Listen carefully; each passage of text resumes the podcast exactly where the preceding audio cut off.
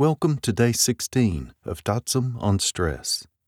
Today we will explore the connection between stress and cognition. Stress can change the way we think and feel.